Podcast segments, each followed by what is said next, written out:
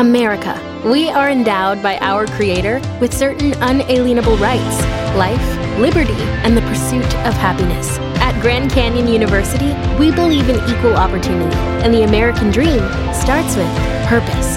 By honoring your career calling, you impact your family, your friends, and your community. The pursuit to serve others is yours. Find your purpose at Grand Canyon University. Private, Christian, affordable. Visit gcu.edu.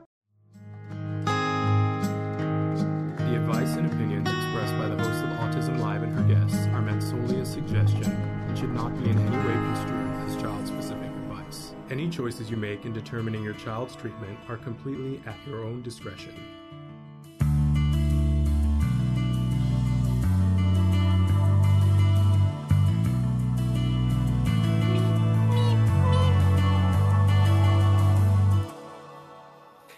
Good morning. I'm typing away saying good morning to Renee and Elvira, and I only got Renee in, but I'm going to push it anyway.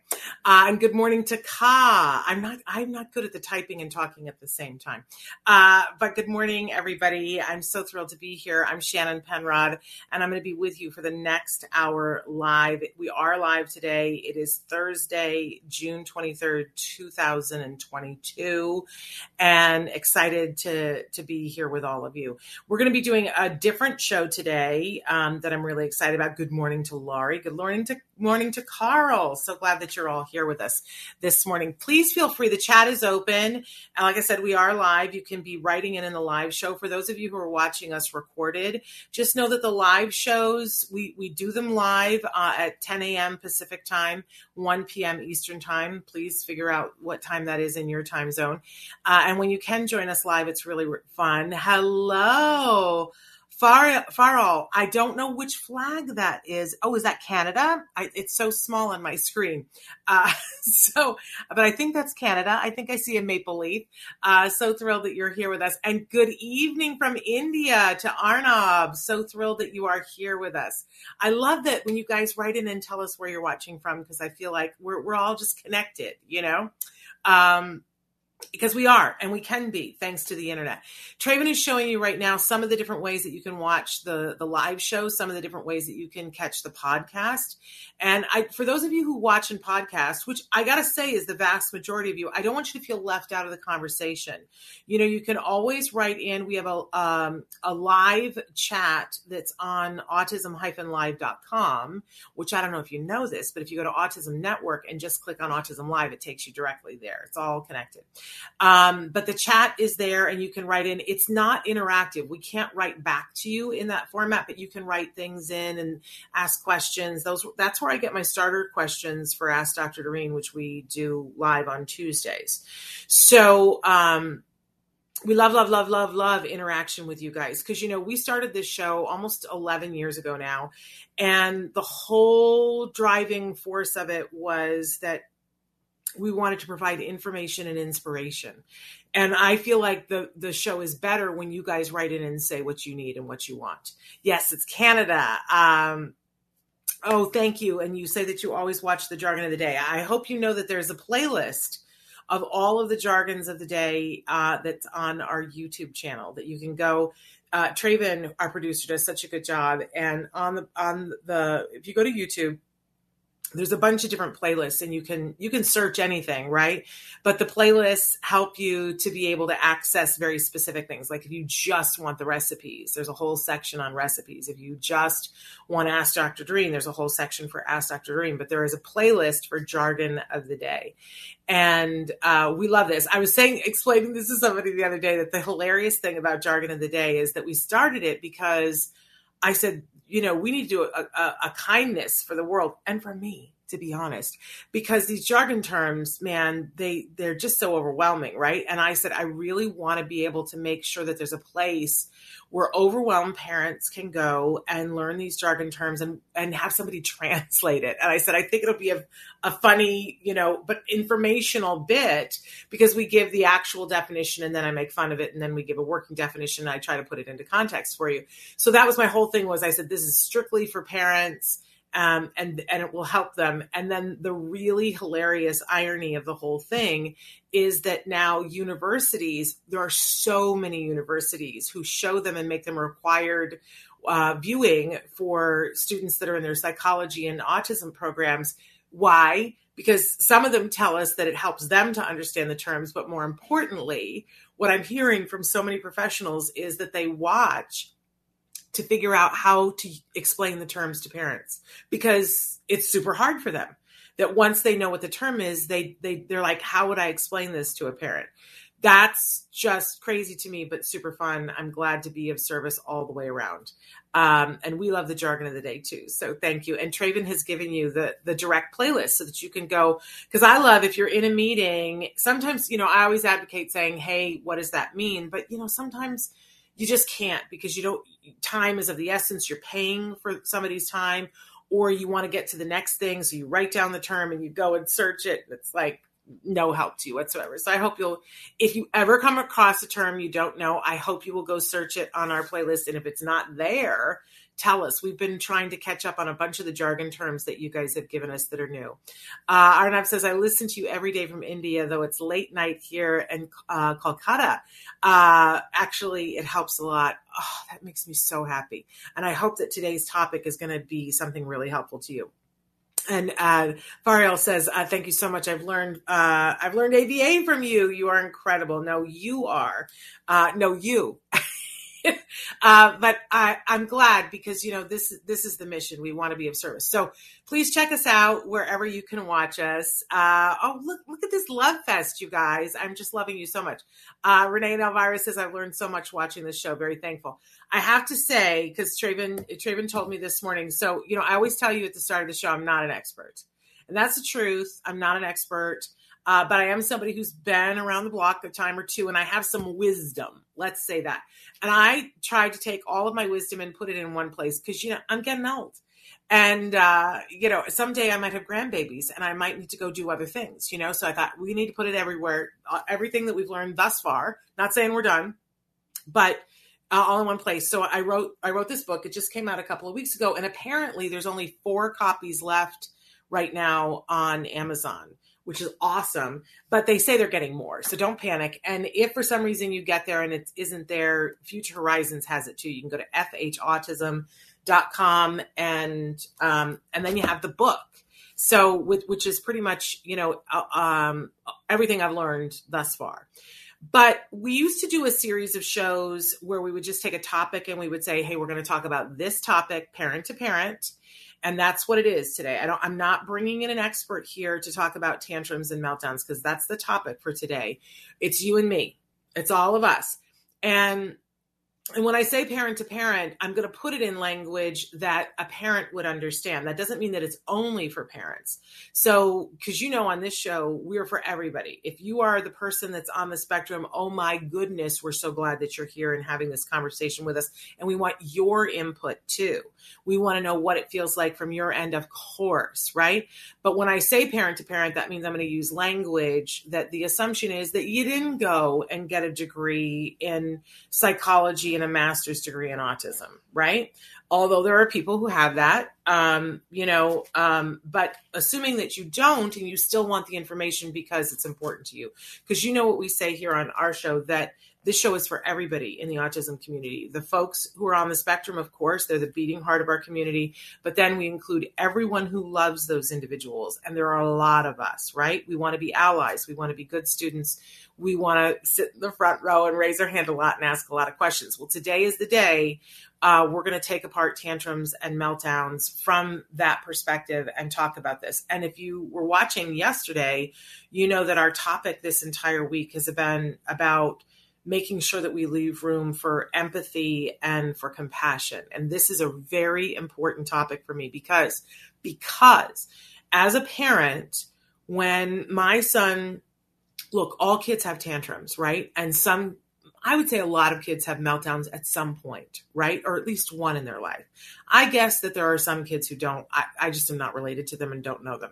But I guess it's possible, right? But all kids have tantrums. In fact, it's considered a, a, a, warning sign if kids aren't having any tantrums, right? That's something to be talked about with your pediatrician. So, And yet, when my son was diagnosed with autism, there were so many other symptoms that came along with that that made it scary because he lost language. He, you know, was having reactions to things that I couldn't understand, which then in my head, because of, you know, how we're raised in this society, went, to and people use words like weird odd strange right?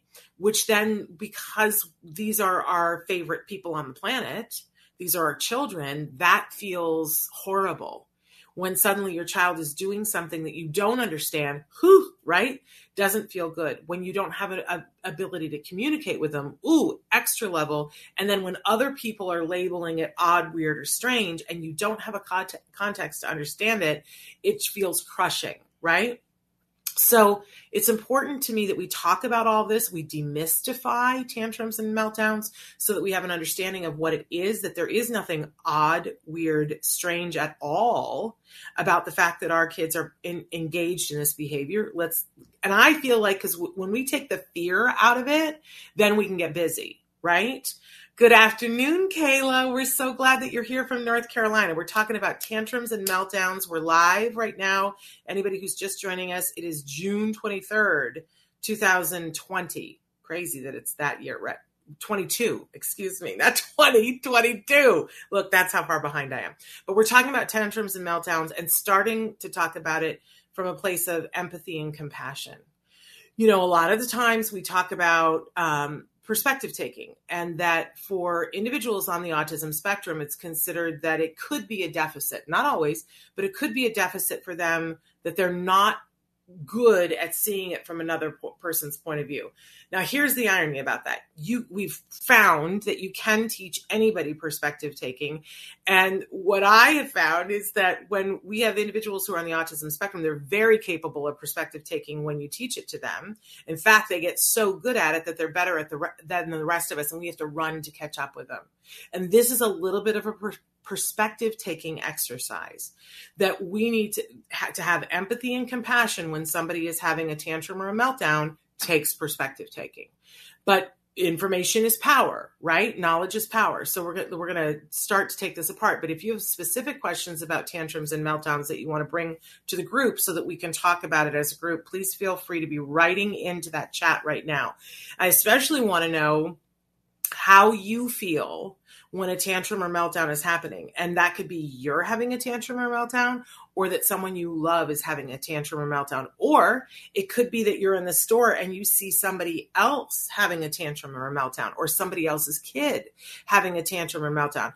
But I want to talk about first what that feels like because I don't want to assume that what it felt like for me and what it feels like for me is what it feels like for you or for the people that you love in your life. And I think it's good when we take the flashlight and go, hey, this is how I feel. This is the truth of it. Because then somebody else goes, you know, I never really thought about it before, but you know, I feel a little bit that way too. And for me, I felt like it was a loss of control. And it felt in the moment, you know, because sometimes what things feel like. We have to own up to what they feel like. It isn't necessarily true, right? But for me, it felt like a loss of control that was permanent forever. Right? When my kid would start to escalate and have a tantrum, I would start stacking and I would go, well, you know, we're going to have to leave this McDonald's playland and we're never going to be able to go to another McDonald's playland. There will never be a time that we're able to do anything. And that means we're not going to be able to be on a plane, right? And and and I would just stack that sucker up to and what it would amount to is life is over.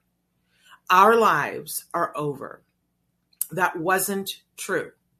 Um, but um, Oh, interesting. Somebody said, I have empathy for other people's kids, but not my son. I feel sad because I feel like I have to walk on eggshells and I shouldn't have to. I'm so glad you're here with us today because we're going to talk about all this. Uh, somebody else says, I feel out of control, very uncomfortable, and stuck. Uh, and Amanda's here with her blue hearts. I love that, Amanda. Um, but if we own up to that and say, yes, that's what it feels like, it feels like I am out of control. I have no control in this circumstance. And I'm a big believer in the serenity prayer, which says, Grant me the serenity to accept the things I cannot change and the courage to change the things I can and the wisdom to know the difference. And I find that this is very true for tantrums and meltdowns because there's a great deal that we can control and there's a great deal that we can't control. And the peace and the serenity is an understanding the difference between the two. Um, and and uh, somebody says I'm a fixer and I don't know what to do to fix it. Uh, you're in the right place. So let's talk about what tantrums are and the natural progression of tantrums because we've already identified that all kids are supposed to have tantrums. And if they don't have tantrums, that that literally is something that you should be talking about with your pediatrician saying this kid is so go with the flow, doesn't ever fuss, doesn't, you know, because we have an expectation. There is a thing called the terrible twos. It's a very poor name for something because it can start happening when kids are one and it continue happening their entire life. And you and I both know adults who are not on the spectrum who continue to throw tantrums. Do we not? We do. So calling it a terrible two is inappropriate, but we're familiar with the term, right? It's that normal that there's a term for it. So, and the reason why tantrums happen is because babies are born. And when they're born, the only means, you know, I, I, I marvel. I watch horses. Horses have their babies, and within half an hour, that horse is standing and walking. That baby horse is standing and walking. Our babies don't do that. Our babies take like a year to be able to stand and walk. And there's all these developmental milestones that they have to go through before they walk. And part of it is is that our brains are very complex and there's a lot of connections that are being made and some of them have to do with communication. And everybody thinks that this is just speech, that we're talking about speech. It really isn't. There's all kinds of communications that happen with babies that make connections. And in the beginning, though, it's kind of a level playing field. All babies are born, and their way to communicate is can you guess? Crying. And we now have identified that there are several different types of crying, right? There's the crying when I'm cold, there's the crying when I'm hungry, there's the crying when I have gas. There's there's crying when I need sensory input, I need to be held or rocked. And we all sort of understand this when babies are born. And some people are very in tune to their babies, what the cry is. I never was. I, you know, please tell me if you guys were in tune to what your babies. That was a little bit before my son was born, um, when they were saying, "Well, this cry means this." I, I still don't, I, and I have a very good ear. I don't. I, I couldn't quite tune my ear to anything. I I don't know what that is. But some people they're like, oh no, that's the crying that they're hungry. But I was told very definitively when my child was born, if they're crying, there's like, you know, five things that they need. And what you do is you just cycle through all of them. You kind of look at them and you go, are they hot? Um, you know, I'm going to try to give them, you know, water or or milk or you know whatever they're eat, eating or drinking at this point in time.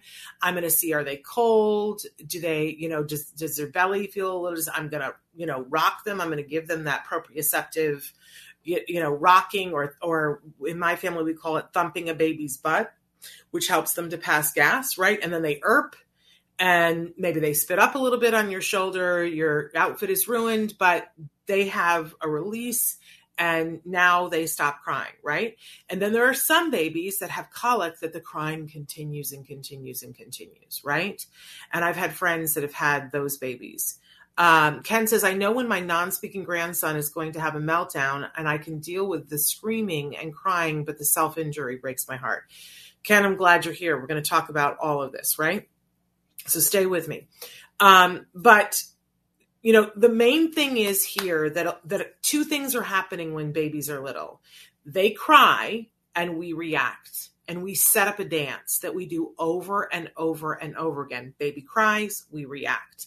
And we may not react efficiently at first, but it, we cycle through those five things and we eventually find what makes the stop the crying stop. Although if it's a colicky baby, eventually we might have to go to a doctor, there might be medicines. Some moms have to stop breastfeeding because there are things in the breast milk that are making them be extra gassy, right? There are considerations. There is no one size fits all Um, but still, this communication train starts. I cry, you react. I cry, you react. I cry, you react. And we make deep grooves in the brain that if I cry, you're going to react in some way, my life is going to get better. So it is no mistake that at a point when language is developing and we're talking about if all things were equal and everything went as it was supposed to do, then language would start to develop and there would be a period of time when the child starts to understand, hey, I have all these other modes of communication besides cry, react, cry, react, cry, react, right? So I'm going to try to ask for milk or juice or toy or the you know whatever mom whatever it is that i want. And in the beginning it's not efficient. Even with the most typical kid and let's say exceptional kid who who's learning language at the fastest rate they don't just all of a sudden sprout at one year old and can say full sentences that everybody understands, right? There's always a period of time where the communication is not effective, efficient, right? Even though they're making the attempt. And that's when we get the tantrums. Because that loss of control that we feel, imagine this is the like the perfect lesson because when the tantrum happens, you know how horrible it feels for us that we feel out of control? That's what it feels like for them. I know what I want. I know that I want to tell you what I want, and you're not getting it. So I'm going to revert back to the last thing that worked. I'm going to cry because before that's what worked. Doesn't it all make sense when we look at it through that? We taught them, you cry, I react. Now we're going to teach them something else. And for some of our kids, their acquisition of the skills of being able to communicate my needs takes longer.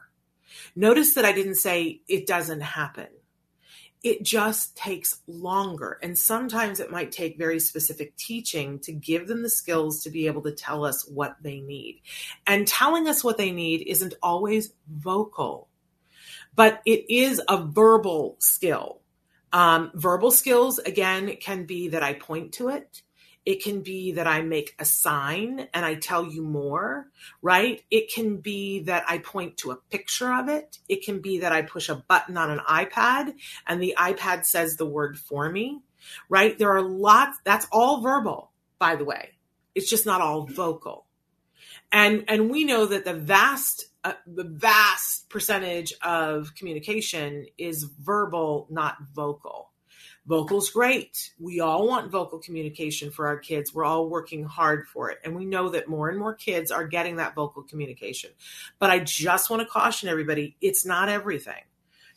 Being able to communicate our needs in whatever whatever, you know, you do it every day. There are times when, you know, you'll just you'll point to your coffee cup and the waitress comes and fills it up, right? You didn't have to say, I want more coffee.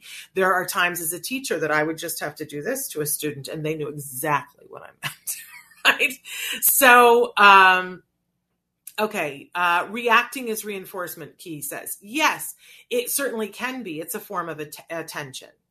And when somebody cries, and we give them what we want, we're telling them, keep, please keep crying. Crying is what works. Crying is what I understand. It is how you and I communicate.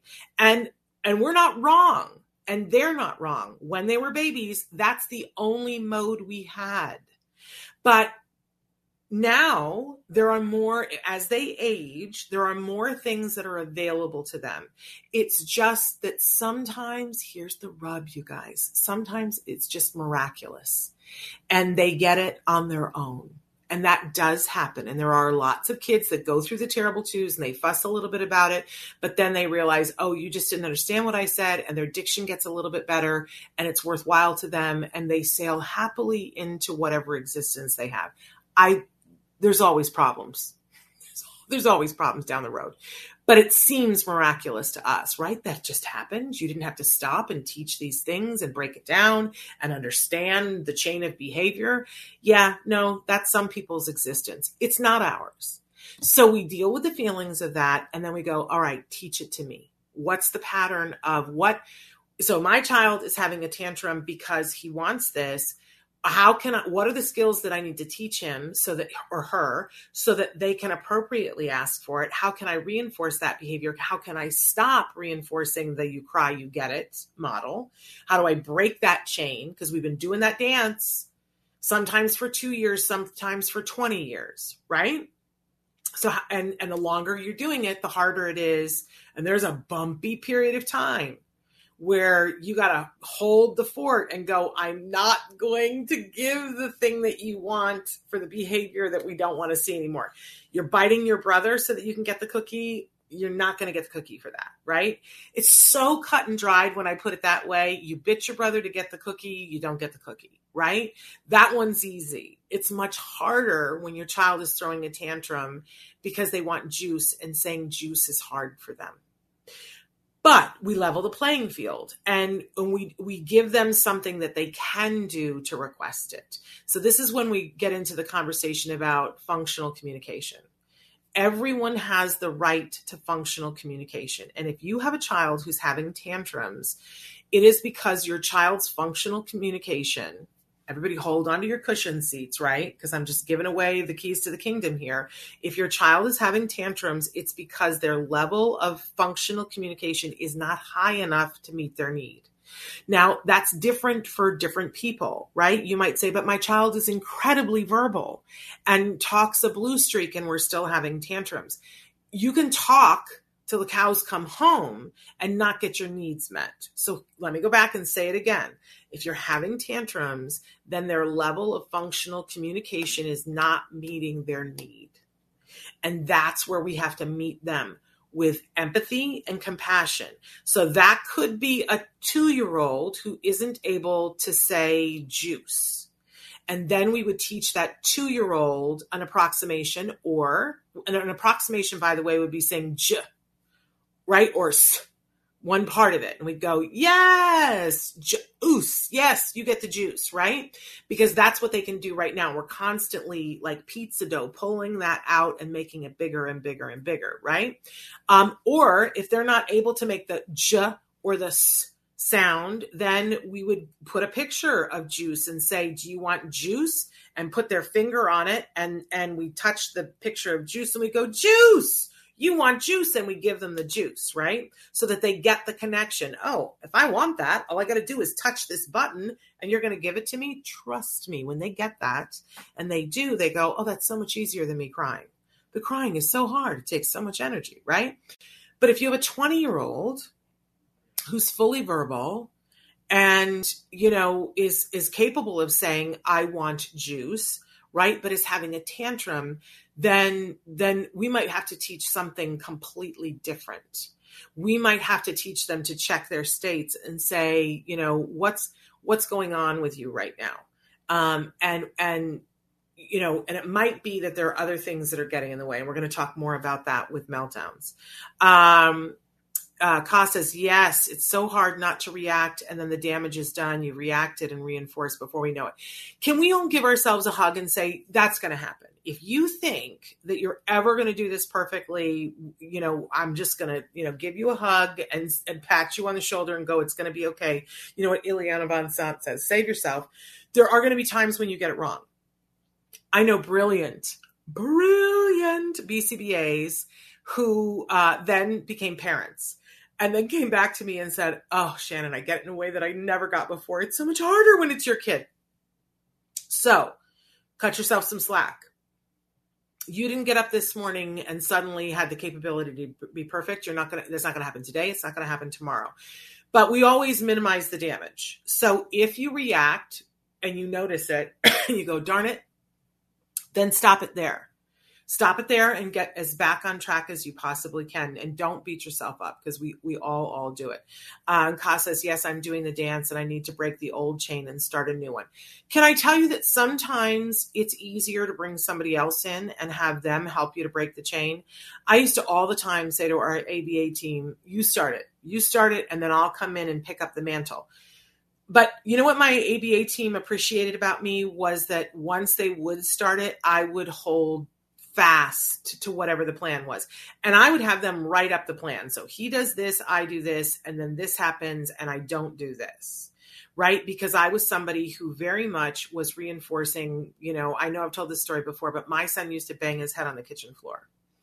If I would put a demand on him, he would go in the kitchen and he'd, you know, drop down. We called it the Gandhi maneuver, civil disobedience. He's not going to do anything. He was two and three and four when this would happen. And not four, he was done with by, by the time of four. But he would lay there on the kitchen floor. It was the only place in our condo that did not have carpeting so he was very particular, smart. He would go in and he would just start whacking his head on the kitchen floor. You want to talk about people telling me it was odd and weird and and my panic and fear and all those things. And our ABA provider came in and said to me first I had to get sleep because I wasn't prepared to deal with the intervention and that's really important. Let's take 2 seconds to talk about that. These interventions are hard. Breaking the dance super hard because we are used to being in the behavior pattern and they are used to being in the in the behavior pattern. And when somebody does something different than, than the behavior part, pattern it all feels like the world has gone wrong and every and you're going to have emotions about it. And what they said to me was you have to be well rested or you you won't hold the line. Because if it is you know my what would happen is that my son would hit his head on the kitchen floor and I would have just put a demand on him. By the way, I didn't realize that that's what was going on. I was like, it's just the strangest thing. He just goes in and hits his head on the kitchen floor. I didn't connect that I had put a demand on him. Um, so don't beat yourself up if you have not put that together yet. They had to put it together for me. I could never have done it by myself. But he would go in, hit his head on the kitchen floor, and I would respond like a good parent. I would not allow him to hit his head on the kitchen floor, which meant that I would scoop him up. I would rub his baby head. That is my precious baby boy. And I would rock him. I would take him to the biggest, most comfortable chair we had in the house and I would rock him and I would give him a sippy cup with lemonade and his favorite treat to eat and i would hold him and rock him and give him the treat and say don't hurt the baby we you know we love our baby don't hurt the baby and he'd be happy and then I would be happy because my child is no longer hurting himself. It never occurred to me that because he did not have the way to say, Could you sit and hold me and rock me and give me lemonade and a cookie? My child didn't have the language to say that. And instead, you know, I would say to him, Okay, it's time to stop playing and we got to have lunch now. And, you know, he was like, I don't want to do that. I don't like how this is going, but I know what I have to do now. I mean, this really is essentially what was going on in his brain even if it wasn't verbal. He was like i i don't i don't like the choice she gave me. Um, i have another option. I know works. If i go hit my head on the floor twice i'm going to get everything that i want. And so even though that wasn't his favorite thing and we found out it wasn't his thing because as soon as he learned how to ask fox and lemonade and a treat and got them by requesting them with functional communication he never did it again right? Um, but he was doing it on a regular basis because I was reinforcing it. Now, if somebody had just come up to me and said, Well, you know why that behavior is happening? Because you're reinforcing it, I would have just gone straight up and turned left. And I would have hated them and I wouldn't have listened to anything else that they said because it feels like blame.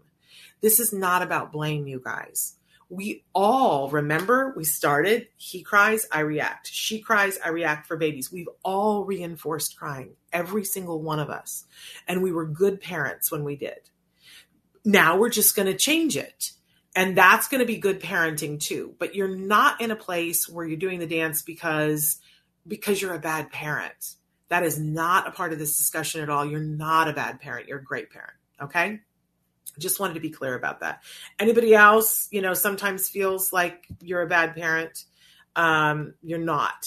Um, please write in and, and share because I'm sure that there are people who are sitting there going, yeah, no, I'm a bad parent, but you're not. We've all felt that at some point. Okay. Uh, so I've lost my train of thought a little bit because I get so excited talking about this because you know why? When you get this, when you start to understand, and we, we've talked before about the ABCs of behavior, when it clicks in your head and you get it, you go, oh, I have some control here.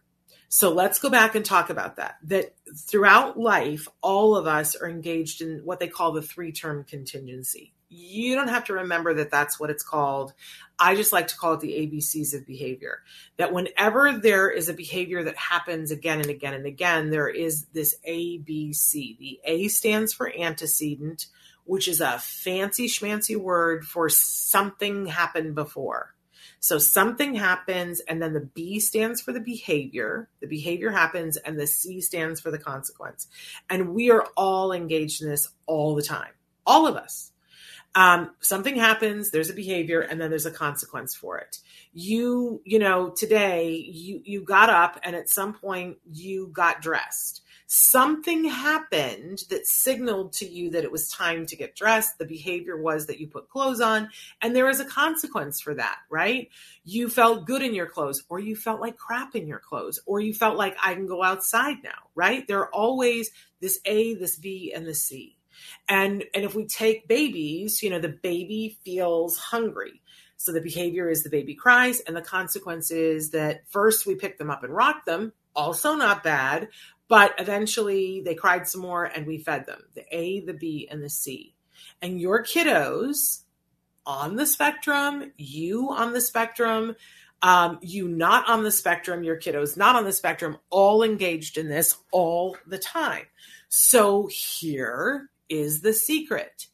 We think for some strange reason that we want to control the behavior and that we have control over the behavior. You don't you don't have control over the behavior. And that's why it feels like you're out of control because you're like, I don't know what to do about the behavior. And we're focused on the behavior. And you literally can't take control of the behavior because they are people and they're in a behavior and short of you know this is where we get into these discussions about restraint. What are you going to do? Duct tape them to the wall? If somebody even a 2-year-old is engaged in a behavior that they really want to do they're going to do it. And and really even restraining them isn't going to stop that. Because you can't restrain somebody 24 hours a day nor should you nor should anybody want to right? So i just got to make sure that my Yes, I'm plugged in. My screen went dark for a second. I just am I plugged in? Uh, okay, panic. Um, okay, so you don't have control over the behavior. And I know you're like, oh, Shannon, how can I not have control over the behavior? Guess what you do have control over? It's much better. You have control over much of the antecedent, what happens before the behavior, and much of what happens after the consequence. And sometimes you have, it's more of one than the other. So somebody write in and tell me something that you've noticed that your child has a regular tantrum over. And this is a part of the game too that you want to be noticing. You want to keep a journal. The experts will call it data. Let's call it a journal of, of what's happening. Of when is your child having tantrums and asking yourself what happened before, what happened afterwards, and what did it look like when they had the tantrum? Um, and and I'll tell you, if you keep this data, and I always uh, encourage you. I don't have a piece of paper in front of me, but I I take a piece of paper and I fold it into three, and I make an A column, a B column, and a C column, and that's how I keep my journal. You can even do that on your phone now right? Um, but if you will share your ABC data with your team, I'm telling you, if you're working with a, a group of uh, providers, whether it's an OT, a speech, or, or ABA, they will be able to take that ABC data and they'll be able to change your life with it. You probably can change your life with it on your own. Uh, Ken says, I often tell people if you think you're in control, you're fooling yourself. Control is an illusion. Absolutely, Ken. Although stop and think about it. This is that serenity prayer again, that there are some things that you're in control of. So if your child, let's say, okay, so Ka gave us an example, going to speech after school, he lays down and screams and cries and says no. Okay, so what is our antecedent before the the laying down on the floor? And I'm going to put some suggestions out there because I don't know. And Ka, if you want to, you can write some things in. But we know for sure that he was in school before. And when school gets out, in most schools, the bell rings and kids run out onto the playground and they go home and they play games. And I'm guessing he doesn't have speech every day. So he knows that on some days I leave school and I get to go home and I get to play my video game or I get to play with my friend or I get to take off my shoes and I get to be myself and I don't have people putting demands on me, right? Um, And in that moment, he can see that everybody else gets to go to do that, but he doesn't get that. He has to go directly to speech, right? Oh, okay. So you have to pick him up from school and we go straight to speech. Okay. But I'm guessing on the days that he doesn't have speech, you do something else, right?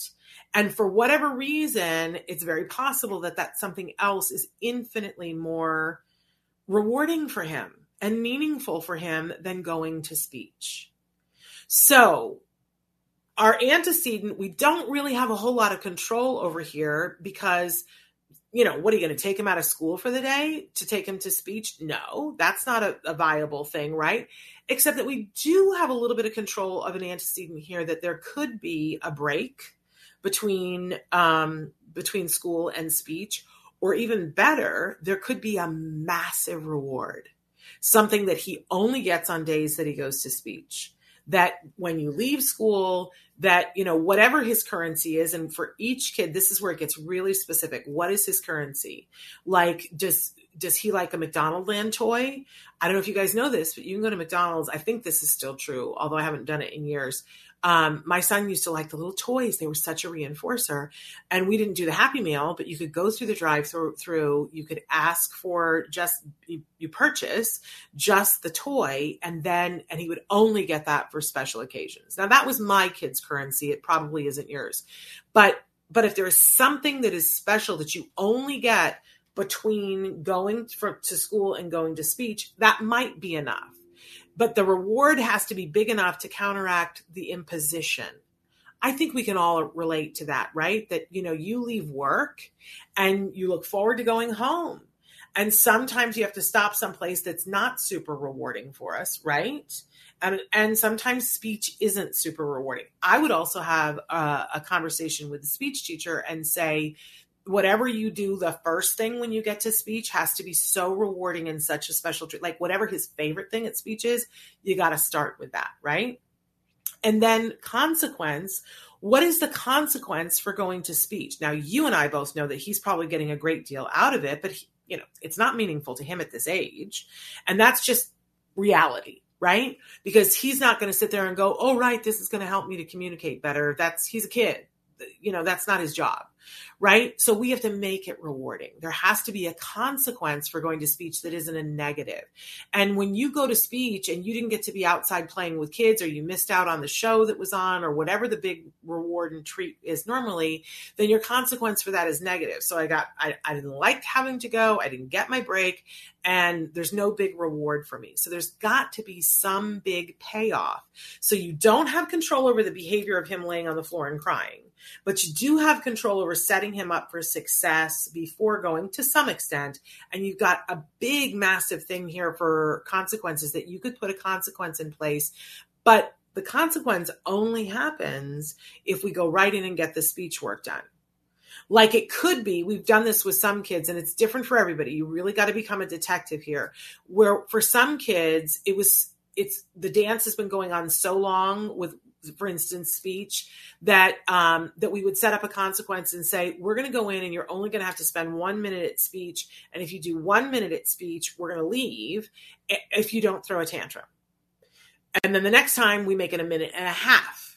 And yes, it feels like, oh my gosh, we're wasting all of this speech time, right? But very quickly we get to the point where we're doing 30 minutes and he learns, hey, I can do speech, I can handle it in these increments, and I get a huge reward but it's got to be rewarding.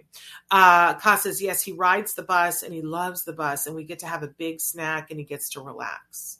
Okay, well, um, is it just the snack on the bus and just the relaxing on the bus, or is it more about the bus that the sensory thing like do, do we actually need it to be the bus or can we recreate the bus in your car and whatever the treat is that he gets on the bus it has to be a bigger treat when he rides in your car like maybe he gets to play on his iPad only um, on the way home on, on the way to speech. And if he doesn't throw a tantrum, then he gets extra iPad time before bed. But that's only if the iPad. This is where again it gets really individualistic. It's got to be that the iPad is big currency to him. Stop and think about if your boss was going to ask you to do something at work that you really don't want to do right? And you're like, oh, I just really don't want to do that. And they go, but you know, we're going to give you a raise. And you go, all right. But depending on how big the raise is, you know, you might be like, okay, hey, I sign me up. I will do that thing that I just said a minute ago that I didn't want to do. Oh, you're going to pay me 10 more grand to do it? Yeah, no, I'm fine with that. Yeah, woohoo, let's do it. Right. But for another person, 10 grand would be like, no, it's not worth it. That's time away from my kids. Everybody has a point and everybody has a reinforcer. We're learning with the workforce now. Oh, it says that I am not plugged in, you guys. Hold on, hold on. Hold the phone. We are not plugged in.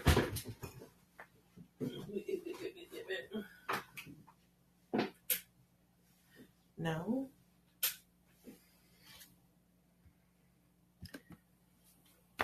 I don't know what is wrong.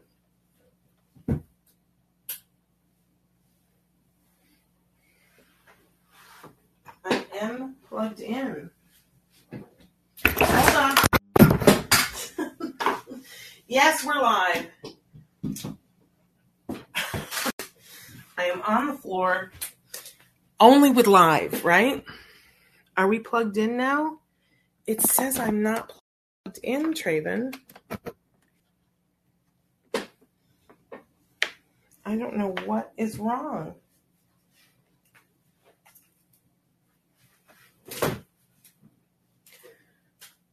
Um, I can't tell if I'm plugged in now. Plugged in to the wall. It says I'm I'm not my thing is not charging. I can't tell. Okay. Now I'm now I'm plugged. In. Okay. All right. And I light down. Oh, you guys. Uh, could it get worse? it's so much fun. Uh, the light went out. Here. I had to work from home today for other reasons. And it, I did this for two years, but you would think that I'm uh, a novice at this. Why is that not plugged in? Okay, something is wrong. Well, I've unplugged that. Hold on one more second, you guys. Huh.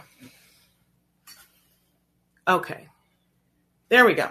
We have light again. Woohoo! And we're supposedly plugged in. All right. Panic, panic. Uh, okay. Uh, I love all the advice that you guys gave me. Uh, okay.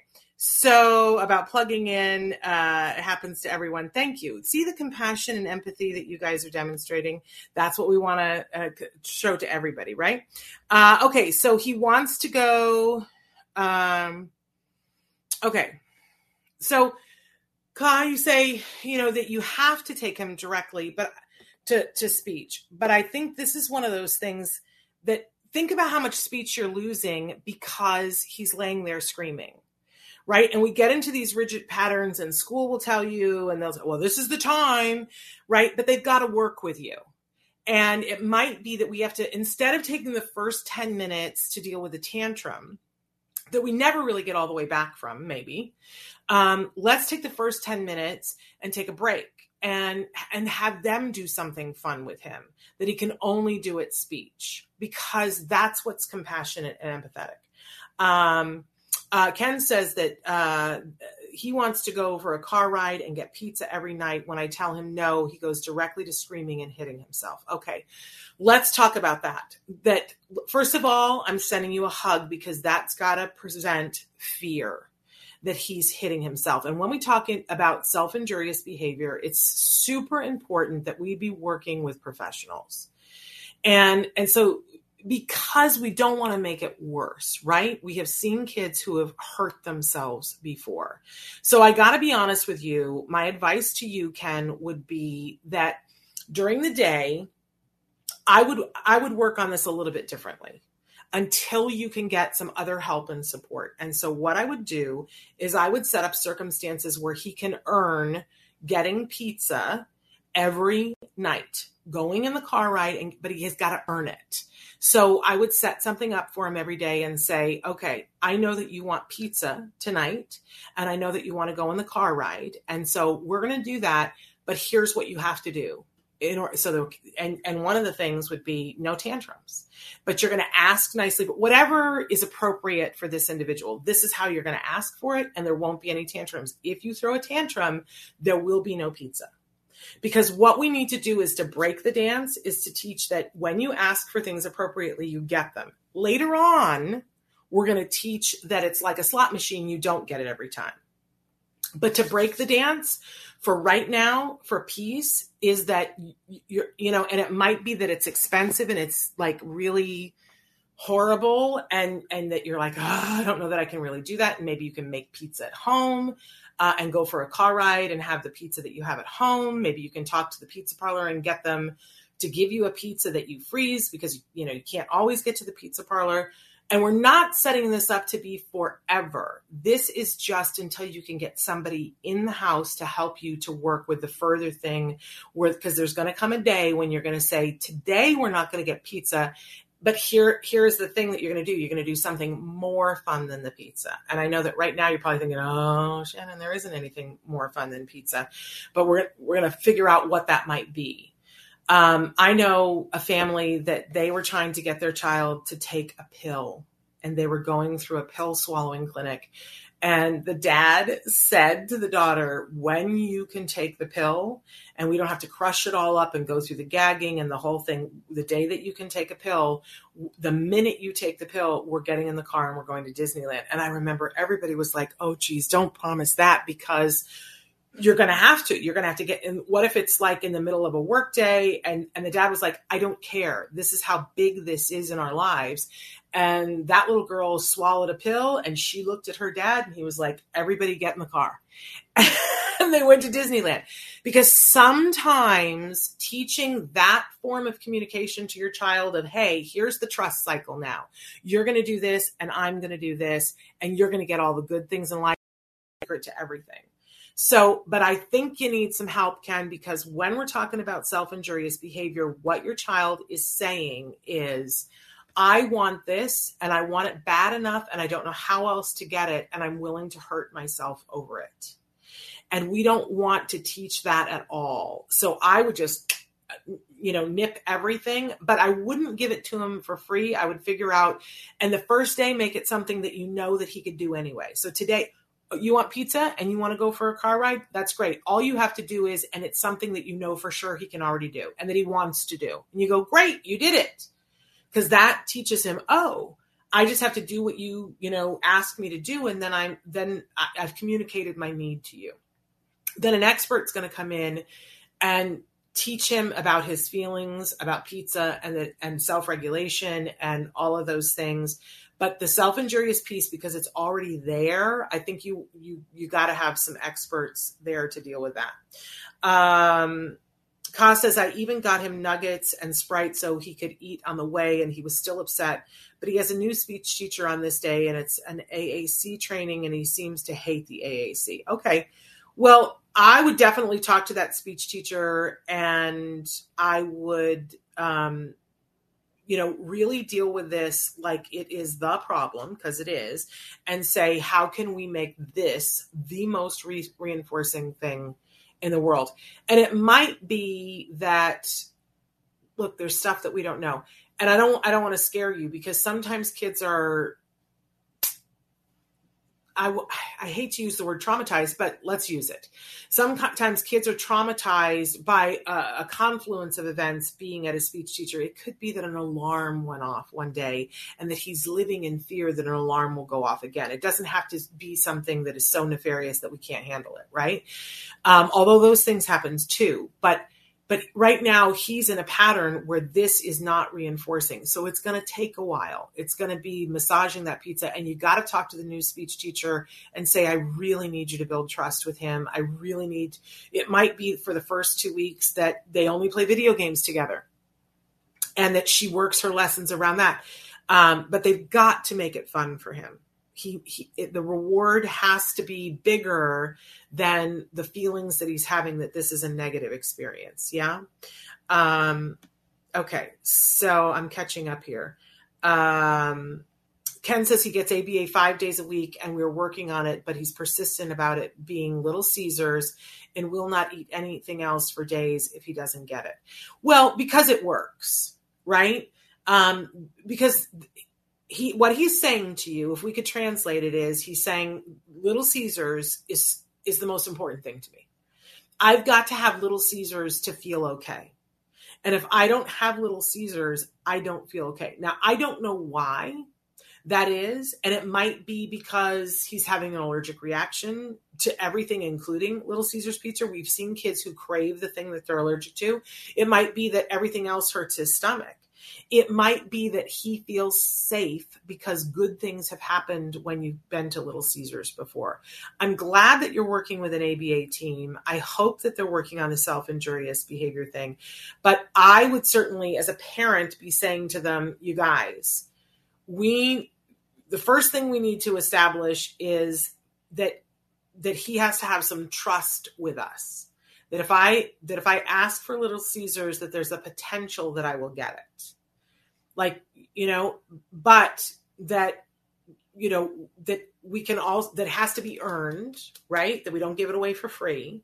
Um, and that maybe you take the focus off of that for a little while and say okay what are what are five other things that we really want to work on with this individual that could have something to do with the pizza not with the pizza but that we say okay you can have little caesars pizza day but you got to work on this this and this.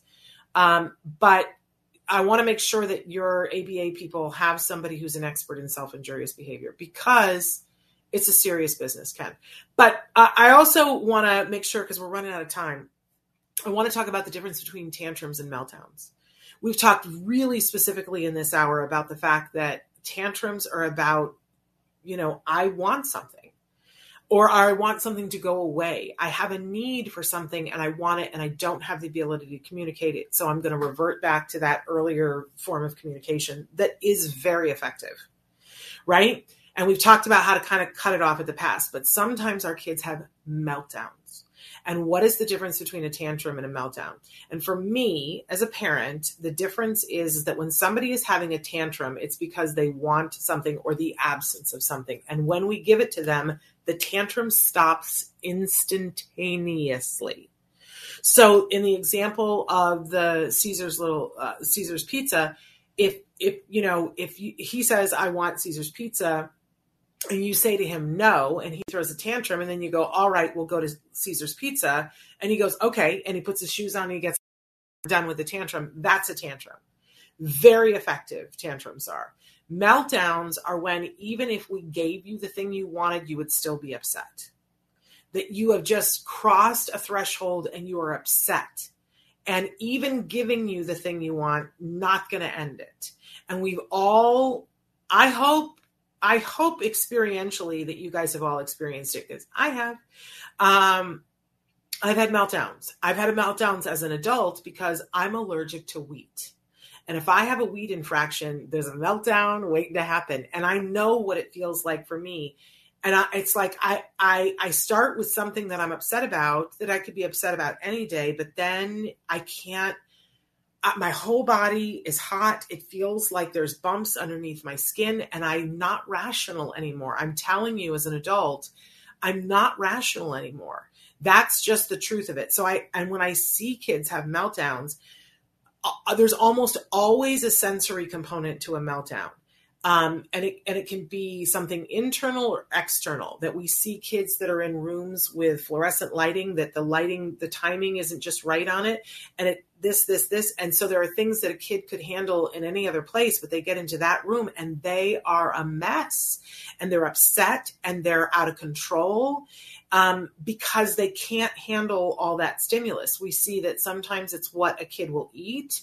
Kids who are allergic to milk, if you doubt me, there is an old, old, old Phil Donahue show where they took kids who had uh, milk allergies and they showed them playing nicely. Uh, and this is so unethical, but it but it really helped a lot of us to understand food allergies. Uh, but unethical. We would never do this again, right? But they showed the kids being nice, and they said, "We're we're gonna everybody here's some milk, and we're gonna go to a commercial break." They came back, and it was mayhem. The kids were screaming and throwing things and hysterical because when you have a food allergy, it's bad. I can tell you firsthand. So when your kiddo is having a meltdown, you got to really be a sensory detective and really look at that what happened before. And there's something called EOs. Uh, establishing operations, things that are already on board that, you know, it could be that the child didn't have enough sleep. It could be that they're having intestinal flare up and so they're having some diarrhea and so their ability to be able to maintain and composure out the window and that would be true for any of us but especially for a child right? So if if you're having tantrums that's one thing and i really want to encourage you. You got to be looking at the tantrum and going what's happening before? What's happening after? How can we change these things? How can and but and not how can we punish them? Notice that nobody said anything about punishing in this whole hour right? But how can we up their enjoyment? How can we make this better for them? Because they're, what they're saying is i don't like this I don't like this and I want this to this to change. So how can we teach them how to ask for it to change? How can we change it for them? How can we make it more reinforcing? How can we make turn this into a treat? How can we make this more fun for them? That's really how we want to be looking at tantrums. Meltdowns are that extra thing when you see, you know, it's happening and it goes off the rails. And the main thing when when somebody is in the middle of a meltdown is to be compassionate. Make them as safe as possible. Clear the area so that they cannot hurt themselves and stay with them. You don't leave them alone, but don't try to intervene. Don't try to talk to them about you shouldn't be this upset. It's all wasted breath.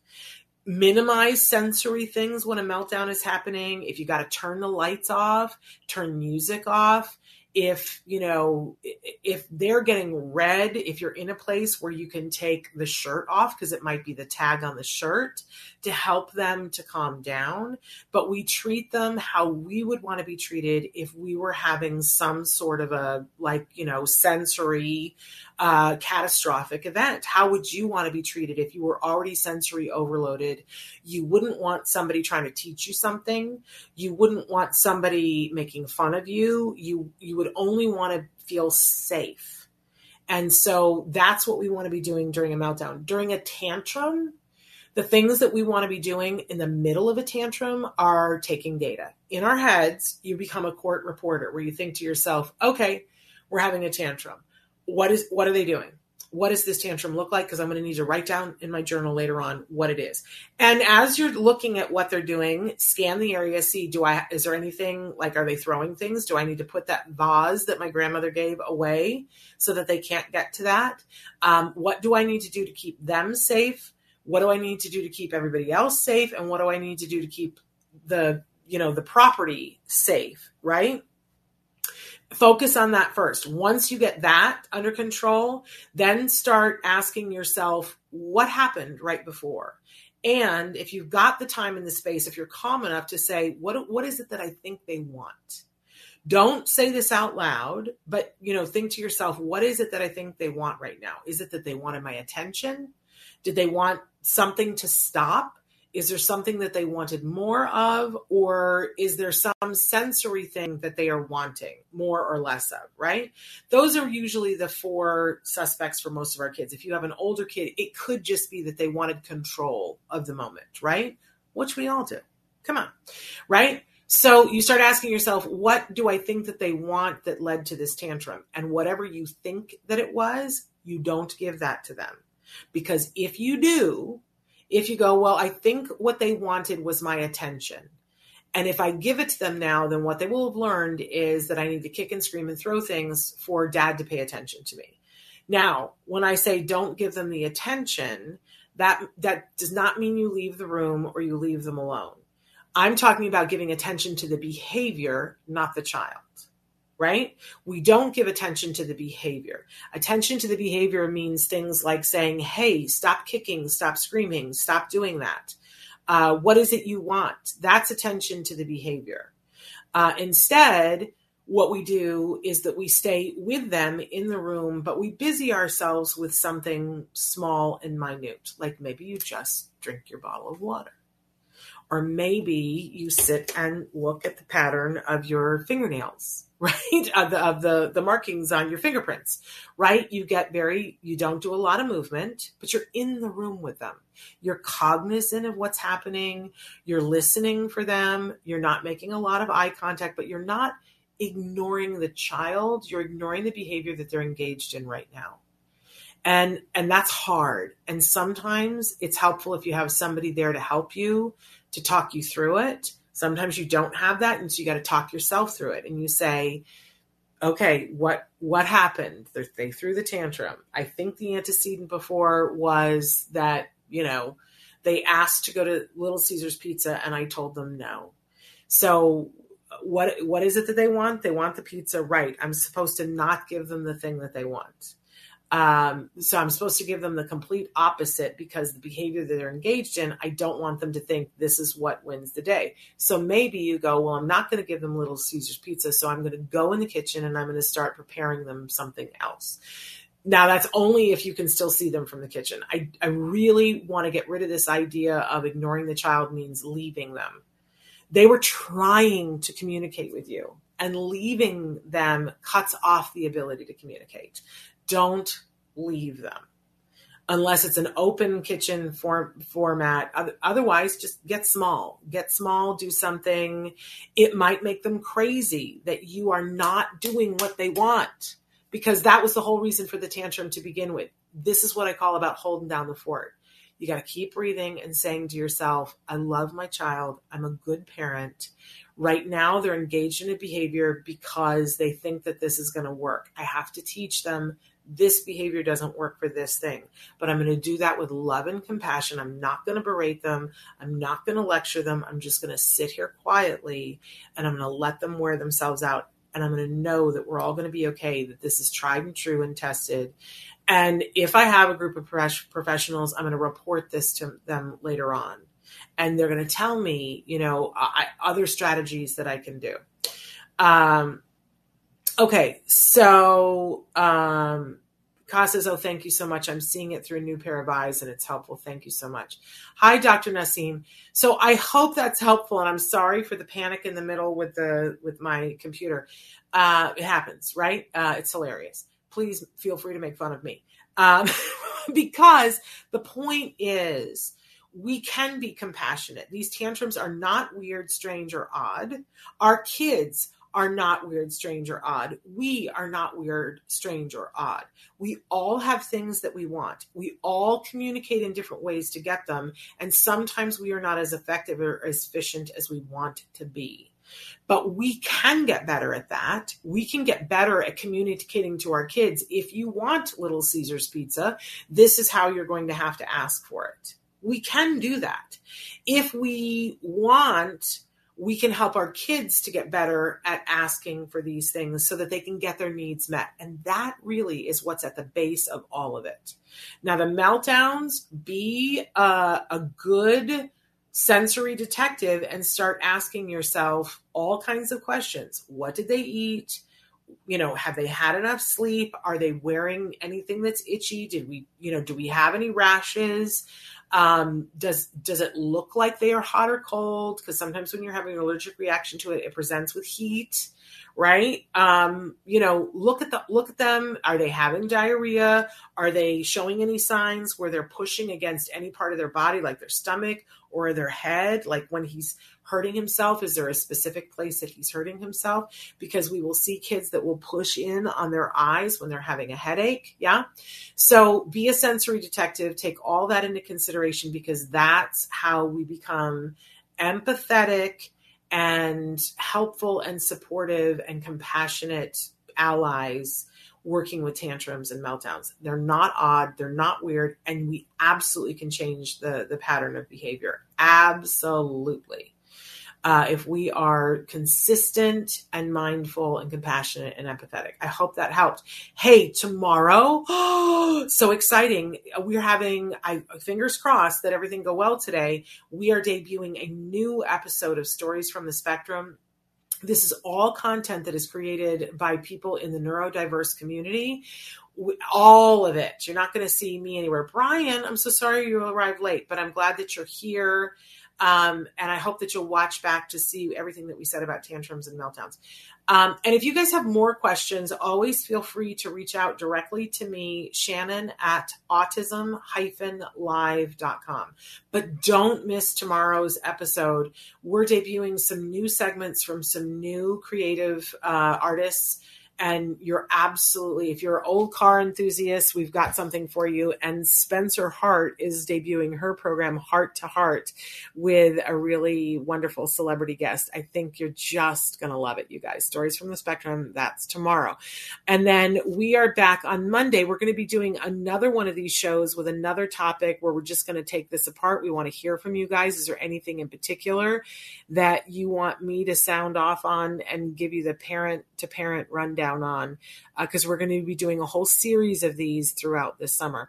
I love and respect all of you. You're all amazing. You're doing a great job. And uh, I just want to be here and be your cheerleader and help you to get to all the good things because life can get significantly better but that functional communication piece has to be on board for everyone to be able to effectively say what their needs are. Yeah. Much love. I, I will see you uh, back here tomorrow for Stories on, the Spectrum. Until then, give your kiddos a hug from me and one for you too. Bye bye for now.